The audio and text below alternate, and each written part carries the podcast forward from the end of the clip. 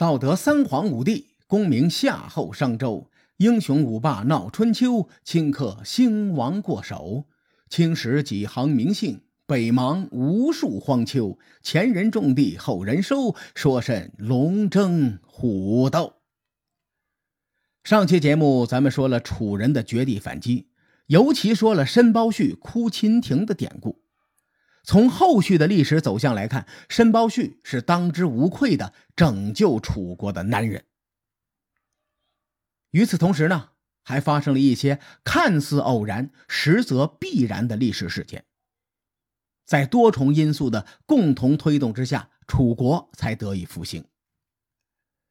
第一个咱们要说的，就是越国出兵攻打吴国。随着吴国日益强大。吴王阖闾在伐楚之前没有搞好邻里关系，这老兄没少揍越国，并且侵占了越国很多土地。越国是敢怒不敢言呐。直到吴王阖闾举全国之力伐楚，国内兵力空虚，终于让越国抓住了机会。当时的越王叫做允常，他是一不做二不休，趁机出兵攻打吴国。其实史书上对越国出兵这件事儿啊记录的很少，无论是《吴越春秋》还是《左传》，对越国出兵都是一笔带过。与此相对应的，书中花费了大量的笔墨来描述秦师救楚的过程。从笔墨的分配来看呢，我推测当时的史官认为秦师救楚对楚国复兴的作用更大一些。在鲁定公五年，也就是公元前的六百零五年，这一年的六月，申包胥带着秦军回援楚国。史书记载，秦军兵力为五百兵车，按照春秋的军制估算，大概是三万五到四万人之间。统领秦军的将领是秦国的大夫子仆和子虎。乍一听，这俩人像哥俩。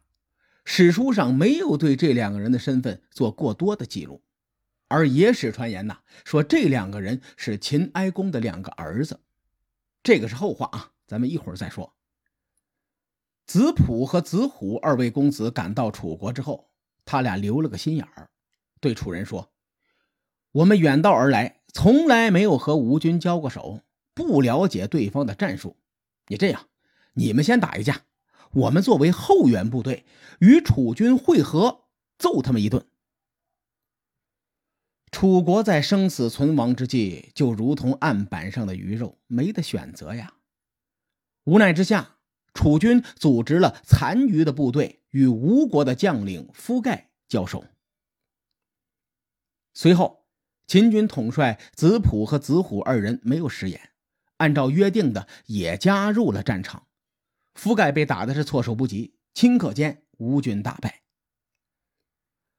到了七月，楚军和秦军合兵一处，与吴国的主力部队正面对峙。战事进行到这个阶段，战略形势已经发生了扭转。即使吴军有孙武、伍子胥这样的战神，也避免不了战败的命运。得益于我们之前对白举之战分析的很透彻，啊，就这个话题呢，咱们还是可以多聊那么几句。首先，从综合国力上来说，楚国是强于吴国的。吴国举全国之力动员了三万兵马，楚国单单在白举之战中就投入了二十万的兵力。其次呢？在白举之战中，吴国取得了战役上的胜利，但由于国力悬殊，吴国没有取得全面战争的胜利。此前，吴国为了保证高机动性，放弃了辎重补给，采取了因粮于敌的策略。这种策略的优点就是爆发力强。战争初期呀，可以通过高机动性的穿插打乱楚国的兵线。但到了中后期，补给不足的缺点就暴露出来了。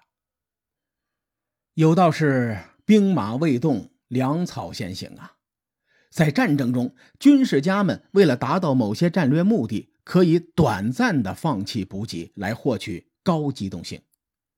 这种战术有一个命门，就是不能恋战。白举之战发生在公元前的五百零六年的冬天，即使十一月吴军攻破郢都，距离此时也已经过去了七八个月了。三万人的部队呀，一天的口粮就要十多吨，单纯靠掠夺无法保证大军的稳定补给，这是一个很关键的因素。第三，从兵力上来说，不说楚军的残余部队。单纯是秦国前来救援的五百兵车，总兵力就比吴军只多不少，所以秦楚联军的兵力优势是很明显的。最后一点呢，对吴国来说，伐楚是侵略战争；对楚人来说呢，这是卫国战争。两军的战争意愿不同。咱们伟大的开国领袖毛主席就特别推崇人民战争。潘老人家经典的《论持久战》是很值得军事家们学习的。当战争进入到了僵持阶段，能发动人民战争的一方往往会取得一定的优势。秦楚联军与吴军对峙之时，秦军方面展现出了作为春秋强国的军事素养。从他们的调兵遣将上推测，他们知道自己占据了优势。拖得越久，对吴军越不利。所以呢，楚军并没有贸然进攻，反而是偷偷的派出一支秘密军队讨伐唐国，并且给唐国灭了。这个举动啊，让吴军陷入了更被动的局面。而伍子胥在战略局势恶化的关键时刻，他被仇恨冲昏了脑袋。他为了搜捕楚昭王，率领吴军长时间滞留在楚国。随着时间一天天的流逝，两个月之后，量变终于达到了质变，吴军内部出现了严重的分化。吴王阖闾的弟弟夫盖偷偷的跑回吴国，自立为吴王。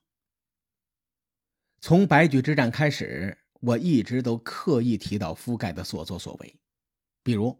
夫盖不顾吴王阖闾的反对，私自率部队冲击楚国令尹子长的主力部队，以及郢都破城之后，夫盖强行占领令尹府。这些细节说明吴王阖闾对夫盖的掌控率很差。夫盖回国自立为王这件事情啊，恰好就戳中了吴王阖闾的命门。当年。吴王阖闾可是刺杀了自己的堂兄吴王僚之后自立为王的，夫盖这事儿做的就很有当年的味道。因此，吴王阖闾得知消息之后，立刻是不管不顾的率领亲兵回国，准备处死夫盖。夫盖得知吴王阖闾回来了，吓得立刻就跑了，扭头就投奔向楚国。吴军本来就是兵力的劣势。经过这一通折腾，留在楚国的兵力更少了。伍子胥、孙武和伯嚭三人与敌军最后一搏，结果所料啊，吴军被秦楚联军彻底击败了。楚军得势不饶人呐，很快就组织了二次进攻，以火攻进攻吴军，吴军再次大败。吴军大势已去，即使伍子胥再恨楚昭王。他也应该清醒了。伍子胥和孙武、伯嚭二人商量之后，说：“虽然楚军赢了咱们，但吴王已经率领主力回国了，我们还是可以接受这个战损的。”孙武一听就明白了，伍子胥这是给自己找台阶下呀。因此，孙武就劝他说：“我们用吴国的精兵攻破楚国，杀得楚王落荒而逃。”还将楚平王掘墓鞭尸，这仇报的也差不多了。这个台阶给的真好，伍子胥再也没有强撑。他接着说：“哎，是啊，自从诸侯称霸以来，还没有哪个臣子能像我们这么报仇的，够本了。事到如今，咱们撤吧。”如此这般。为时接近一年的白举之战才彻底宣告结束。我们关于白举之战查阅了很多资料啊，把很多人们忽略的细节尽力还原呈现给大家。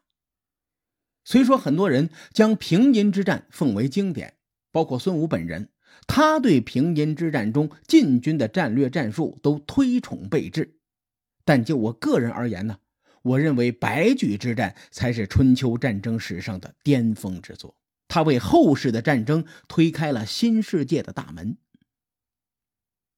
咱们再补充一个细节，也是我之前考虑很久的一个问题：既然孙武是后世推崇的军事理论大家，为什么作为三圣孙武的秦军统帅，子普和子虎这两个人在历史上没有留下太多的痕迹呢？